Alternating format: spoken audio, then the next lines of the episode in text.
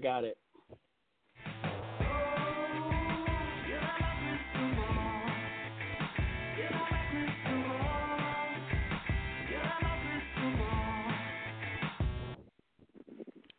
Okay, that was Crystal Ball, and it says it's outro music that I used as the intro today, but that's because I'm rusty as the as the host and running the studio. This is Michael, and I am here with our guest and my lovely co-host, Robin Schooling. Robin, how are you this week?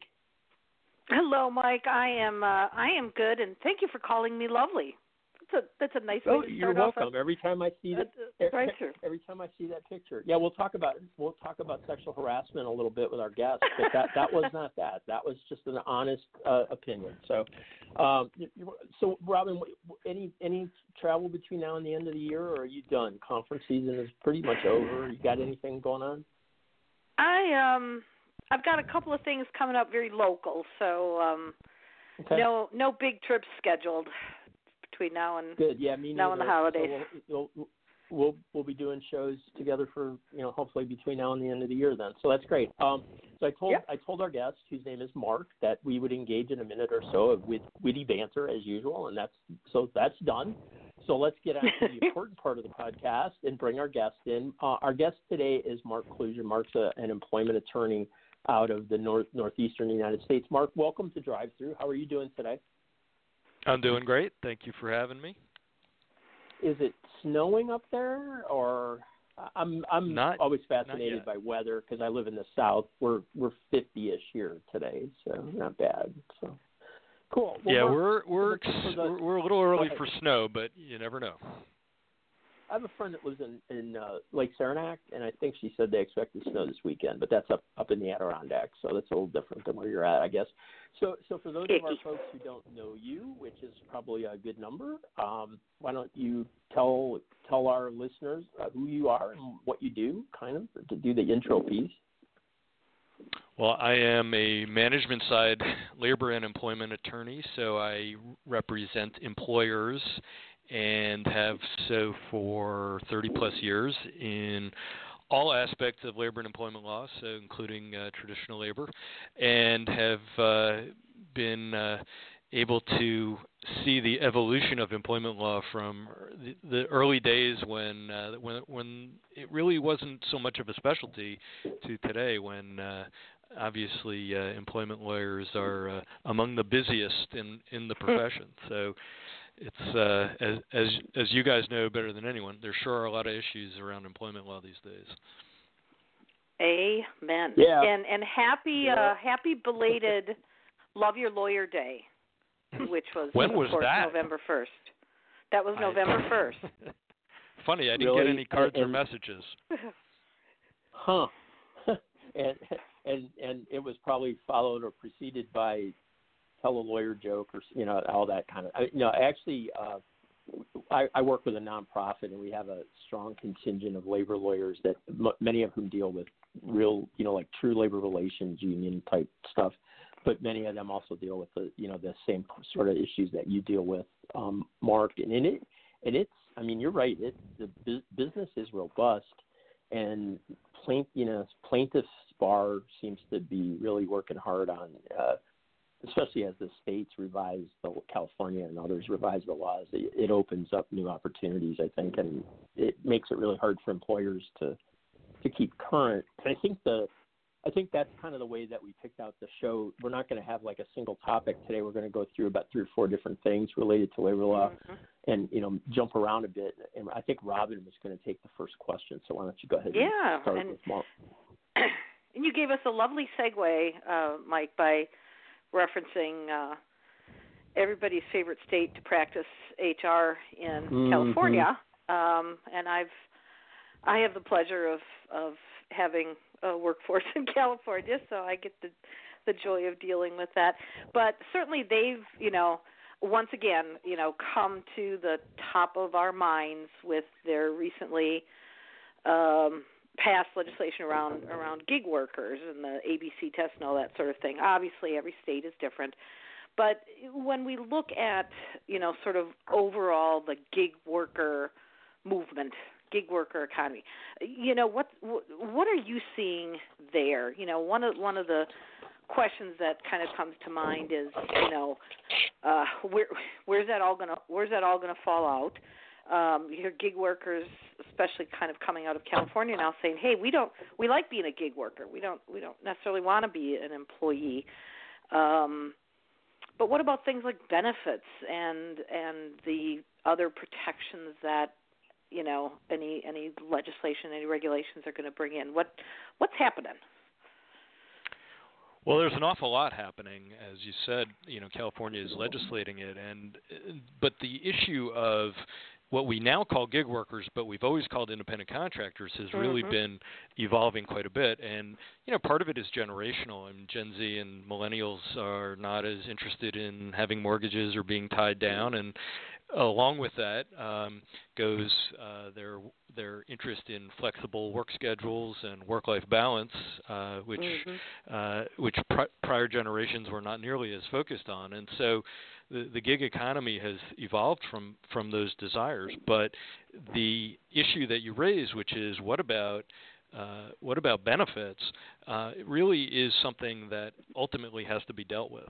Because yeah. um, health health insurance and pensions, when Gen Z and millennials start thinking about retirement and they say, hey, I don't have four oh one k because I've, you know, I've worked when I've wanted to work and I've worked when I needed money, is great when you're young, but when you start looking at retirement and no. um, and Social Security not being what may have been promised, it could be a problem.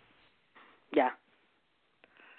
Well, so, and you know, so Mark, and and then you tie that, ahead, to the, you know, like you said, back to the health insurance piece. You know, the, again, um, the, the fact that, you know, we as a country tie health coverage to the employment relationship. Um, you know, we never really set set ourselves up as a as a United States workforce to be able to make it easy for independent contractors or gig workers, because that's always been a challenge, pre pre A C A, post A C A, whatever. Um, and I think that's another big consideration for people. No question, and and the you know obviously the A C A has helped a bit in terms of getting more people insured, but ultimately when employees um, are in benefit plans, they know for sure that they've got it. It's it's being partly subsidized in almost every instance. But when you look at something like what Uber has done, for example, where they're offering health benefits, um, but the, but they're not paying for them. The the yeah. The gig worker is paying for them. Um, they're just available at a slight discount because it's group coverage. That yeah. you know, and that's good, obviously, but um, but it's still not the same sort of assurance that uh, that an employee has. And I and I think where we're really going to see the crisis hit in terms of how this works is probably more when we're talking about retirement benefits, because uh, that you know if that doesn't start growing, you know, by mid to late thirties, uh, retirement is going to be, uh, in a, you know, far off in the future. Yeah. Um. So w- one thing, Mark, just like if if a, if a, somebody owns a company and they have a, you know, a a gig worker in quotes or an independent contractor, and that person comes to them and says, "Give me benefits," like what what do you tell your clients?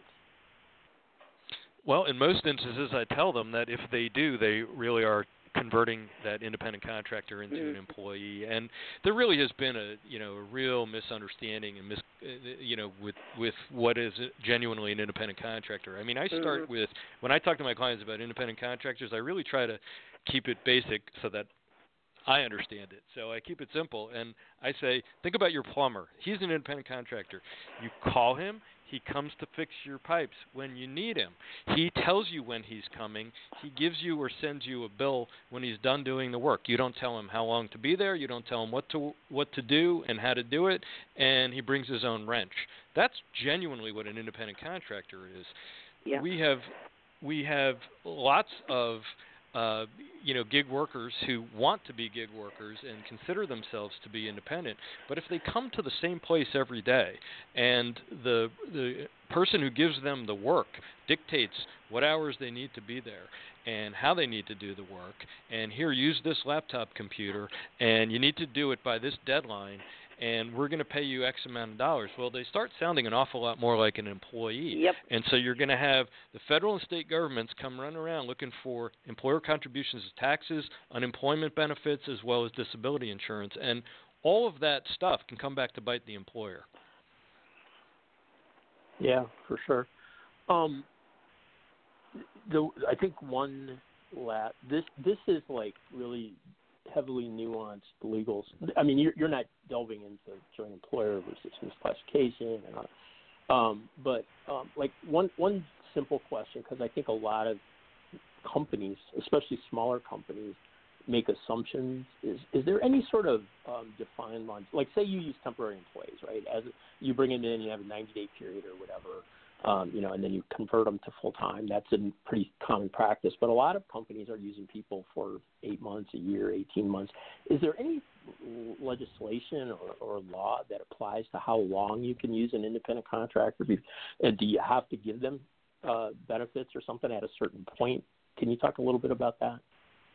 Yeah, it's a, it's a really great question, and it's and it's definitely it continues to be a gray area in the law, because um, the A C A has put a little bit of you know of parameters around how long you can have someone hanging out there without health insurance um, as an independent contractor, and you know the sort of the rule of thumb has been you know uh, and you know more than six months you're you're getting into dangerous territory, but there is but there is no bright line yet, and it does vary from state to state as well.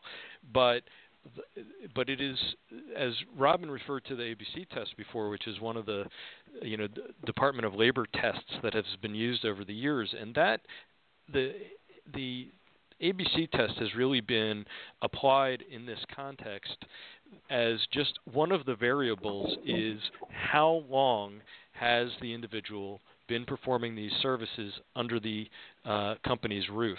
And so the longer it goes, the more that individual looks more and more like an employee. Is there a you know drop dead deadline for when they have to be converted? The answer is no. Um, but it's one of the factors in the A B C test as to uh, you know when they when they cross over. Yeah. So so it's kind of like buyer beware, right? Don't don't necessarily assume that there's a, a, a solid rule of thumb. You really need to, if you're not, if you're a business owner or an H R person, you really need to make sure you know your state and local laws and check with an attorney and handle all this stuff carefully, because it can and, it can come back and bite you pretty quickly, I think.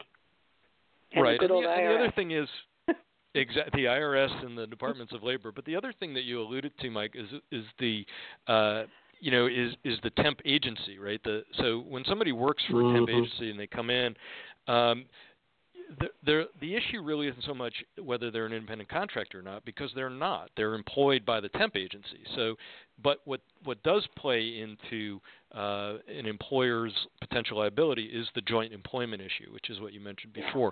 And the joint employment issue really is, you know, they're, the employer gets to say, hey, they don't work for us. They're just doing services here. They work for that employment agency or that, that temp agency. Um, but the employer is still liable for things like sexual harassment when they, when it occurs under their roof. So even though that may not be their employee, the employer still has potential joint liability for a lot of things, including unpaid wages. Mm-hmm. Yep. So... Well, we spent the first half of the show, which has gone by really quickly, as it always does. We spent the first half of the show talking about a really technical legal thing, and um, I want to. And I said at the up, uptick or at the start we were going to jump around, so let's let's move on to a different topic, Mark. And I uh, I told you in the in the pre-show that I looked at some of your blogs, and I noticed that you had written one about, I guess. I would say it's generally uh, about a, a completely different topic from independent contractors, but you wrote a, you said that employers really need to know where the island of digital is. And so I guess my question is, first of all, where is the island of digital actually located, and why does it matter to employers today? Well, I'm still looking for it, and that's part of the problem, because when I when I read uh, in a job ad that the employer was looking for a uh, someone who was a digital native, I wanted to know where digital was, because I didn't know any natives of digital. And you know, it's it is just the latest evolution of uh, what some courts have referred to as code for age discrimination. So mm-hmm. when it, you know, and, and there's all, an awful lot of code, and it's you know it's it's pretty well hidden um, unless you're like us and you know what to look for. So a digital native um, is some is a term obviously that, that refers to those who grew up in uh, in the in the age of digital communication and know nothing but that, as opposed to those of us who were born uh, with, you know, rotary phones as being the primary means of, you know, of outside communication. So th- when we see, as employment lawyers, we see job ads that refer to something like digital native, we, we understand that that's a subliminal, if not overt message to uh, applicants that uh, you better have been born um, in, in a certain era. And that's that's not uh, baby boomers, or you know, or, or even those, or, you know, in the greatest generation born before baby boomers. So uh, it's one of the many codes, um, and we and we see them in, uh, in in this new form. Yeah. Yeah, and and and, and uh, so many of those, um, yeah, subliminal code words, um, because apparently everybody that um, grew up on the island of digital, um, also is energetic and uh, works harder than they play, and, you know, enjoys ping pong tables and team happy hours. So, yeah. That's right. Um, and I, I, it, I looked at some, some ads on Indeed, and, uh, you know, before I wrote the piece that you're referring to, and, you know, it was just, to me, it was immediate when I spotted them. So one, one, yeah. uh, one, Uh, employer advertised that they have a, a nimble work environment. Well, you know, the older you get, the less nimble you are, I guess. So mm-hmm. you want a nimble work environment, you're looking f- for younger candidates. Uh, one of my favorites was, though, that they were looking for a candidate that could identify white space, innovate, and serve up meaningful and modern ideas. That's just got a whole host of landmines uh-huh. in there if, if you're looking for ageism. Must I don't know what white space is. Something, yeah. I, I I don't know what white space is, but anytime you start talking about modern ideas, you're really telegraphing what you're looking for. Yep, yep. Well, um, Go speaking ahead, of modern ideas, and it, this is not necessarily a modern idea because this has been going on forever. Um, but the most recent iteration of it, there's been a modern response to it, and that is the very rapid ouster of the McDonald's C E O that just happened. And now their chief people officer has just left the organization as well. Here in the span of, it's been, what, about maybe four days, I think, since this story came out. What? At, at most. How does that speak to where we're living right now? Well, you know, we really have seen this incredible evolution of the way in which sex harassment allegations have been dealt with by employers. It goes back, though, a little ways uh, to, uh, you know, when Fox ousted Roger Ailes in twenty sixteen. Yeah. It was really the first time we saw a C E O, a board chairman, I guess in that case, or just a high-profile individual lose their job over allegations of sex harassment, and it not be uh, buried Um, as, you know, uh, moving on for other opportunities or uh, wanting to yeah. spend more time with their families. That's always my favorite. But, you know, a public announcement that this guy broke the rules and it involved yep. sex harassment and he's gone. And we have seen, obviously, from, you know, from that day on, uh, a lot of this sort of public uh, execution or falling on one's sword over allegations of sex harassment. And what's fascinating about this particular one is uh, is is that um, it was only September that McDonald's got a, or Easterbrook himself got a letter from uh, over one hundred public officials Uh, saying that McDonald's needed to clean up its act and huh. uh, and have tougher uh, human resources policies around discrimination and harassment. So he got that letter sometime in late September, and uh, and and then who knows? During during the the time that he was dealing with that P R crisis, he may well have been having an affair with a subordinate employee. Yeah. Yeah, it, well, you know, and the other thing is, um, Mark, is that McDonald's has been, um, you know, kind of the – I deal a lot with labor and employee relations issues, right? And one of the big things that's come up, you know, independently of me too, is Fight for fifteen. And McDonald's has been targeted, you know, kind of as the prime example or the prime target, I think, of the Fight for fifteen, and not only re- related to wage issues, but also related to the way they manage their corporate culture and the fact that franchisees, you know, there's a lot of issues in the in the in the franchise chain chain of command, if you will, treatment of the workers, you know, in the restaurant in the franchise restaurants, and and McDonald's has, you know, resisted. Um, Not to say that they haven't responded, but you know they're they're obviously not, you know, buying into all the all the allegations and complaints, which I think are, you know, in, in some cases viewed as part of an overall corporate campaign to bring pressure on the brand and get them to capitulate to, you know, to something, whether that's union organizing or paying a higher wage or, you know, loosening the strand, strains of independent contractor stuff that we were talking about earlier. Um, so it's it's ironic, to your point, that, you know, this is there there was a letter letter sent to Easterbrook, but also there have been these repeated calls over the last two or three years that they've kind of, I don't want to say fallen on deaf ears because that probably isn't the right depiction, but um, it, it it really leaves them kind of in a in a bad bad strait right now related to those other things as well. I guess I guess that's more of a comment than a question, but I'd be interested what your thoughts are on that angle of it as well. Well, I know there I know there's one guy in this country who's really thrilled about this, and that's Ken Fisher. I mean, he he. was uh, really the, the poster child after his, you know, comments out in San Francisco uh, for, um, you know, what's wrong with uh, with the leadership in, you know, in American corporations. And now, you know, three hundred billion dollars has fled from his, uh, you know, from his funds as a result of his comments. And when, mm-hmm. you know, th- when this happened with McDonald's, it just is a, a, just another example of how – Um, you know, corporate leadership really needs to uh, to get its act together, because you're never going to have an effective sexual harassment policy if the most visible, most senior person in the organization doesn't seem to think it applies to them. Yeah. So, mm-hmm. uh, you know, I think I I think these, you know, the the undoing of Ken Fisher and the and the uh, termination of Easterbrook really are.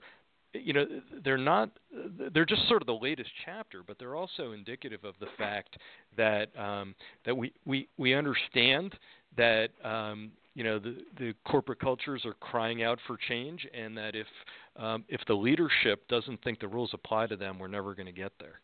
Mm-hmm. Yeah, for sure. Um, we were also going to touch just briefly, I guess, on the New York – we've got about – seven minutes left, so we're gonna we're gonna run out of time to cover the four questions or five questions that we had. But we're also going to talk briefly about what's going on up in New York, because California, New York, the coasts, all this stuff will eventually move to the middle. But New York has some really robust um, sexual harassment requirements. Can you talk brief us on that quickly? Sure. The you know you guys mentioned California before, but you know I'm in New York and New Jersey, uh, where I practice, and uh, we're right behind California very closely um, in terms yep. of the evolution of the, these laws. And the sexual harassment laws in New York State in particular have really taken a sharp change, um, really within the last few months, just uh, over the summer. What um, the new legislation in New York, well, this, this goes back a year, that is mandatory training, uh, sexual harassment training for every employer in the state of New York. It was uh, had to be fulfilled by October ninth of this year, and the Uh, there and there were no uh, limits on the number of employees an employer had to have in order to comply. So every yep. if you had one employee, you had to train them. There you go. We, we had so, one, and we did it. Uh, there you go. So uh, and and it's uh, so that so that was one thing that drastically changed. And of course, New York City had its own uh, mandatory sex harassment training as well, which was a little bit different. But the the real drastic change, and this will ultimately move around the country, I think, was the elimination of the severe and pervasive standard of uh, for sexual harassment, for hostile work environment sex harassment. I'm going to do this as quick as I can uh, without boring myself or you guys. Severe or pervasive meant uh, a single severe incident would constitute sexual harassment, and most of the time, single severe incidents were uh, sexual assault cases. Most hostile work environment sex harassment cases are pervasive, a series of events over a period of time. That's been the, the state of the law everywhere. It's still the federal law, but it is that is really the way sex harassment cases are judged in the courts. The behavior yeah. is it has to be severe or pervasive. Pervasive was the gray area that juries had to decide how many events over what period of time. Well, New York state law has now legislated the end of that standard under New York state law. Still applies under federal law, but under New York state law now, there is no severe or pervasive standard. So that means that it's more or less up to a jury to determine whether behavior is sexual harassment. And that could mean one event. It could mean ten events. There is no limitation or no parameters. That literally the precedent under the, the, the new statute, precedent involving severe and pervasive cannot be considered in court. Mm. That's a drastic change. Mm. It is an incredibly gray area, and it really leaves us employment lawyers sort of shrugging our shoulders uh, when our clients say, what what are the parameters for what constitutes sex harassment under yeah. New York state law? We're not sure. Yeah. It'll, well, that is going to be fascinating to see what, what you know, what what cases went their way through the courts to, to y- get a little clarity on that. Absolutely, and, and that's the only way it's going to play out.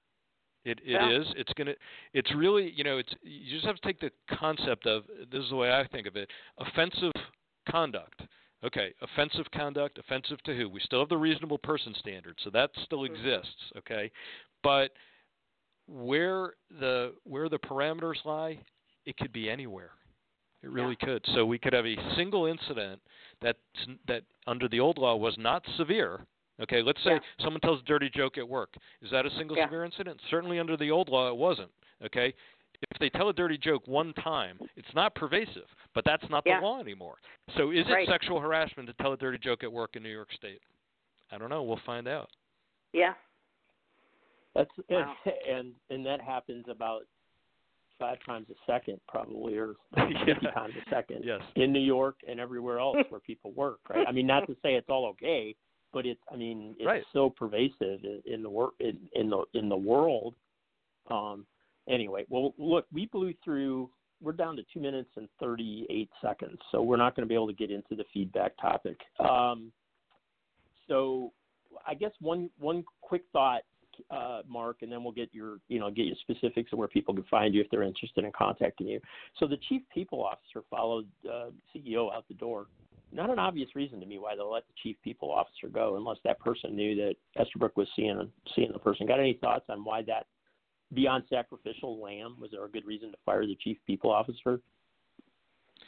Yeah, I'm not sure. I'm not sure one way or the other whether uh, he was fired or whether he left on his own. But it's certainly um, th- there's certainly some message there, and uh, I, like you, am very curious to know what it is. Uh, it, you know, I'm just wondering whether he, he either holds himself responsible or the company forced him out because they held him responsible. Maybe he knew something and did nothing about it. But this goes to the issue that um, that really has been and, and will be, I think, one of the evolving issues. issues around sex harassment policies, and that is, can you go to H R when the C E O, who is your boss, is the one engaged in the sexual harassment? Because yeah. that really has been, you know, again, you know, that's been the standard. Uh, employees have got to complain to H R when they feel they're being sexually harassed. When they're being sexually harassed by the C E O, does The, does H R really have any power, any authority to do anything? I think the answer for yeah. most people would come to is no. So um, the question is, did that chief people officer know something and didn't go to the board with it? That's a possibility. Yeah, could be. Oh, I guess we'll find out someday. Um, any, listen, we're under a minute, so please share information where people can find you. And then also, thanks for being on today. The show went quickly. It was quite interesting, and I appreciate having you as a guest. It sure did fly by, guys, and I appreciate uh, being on with you.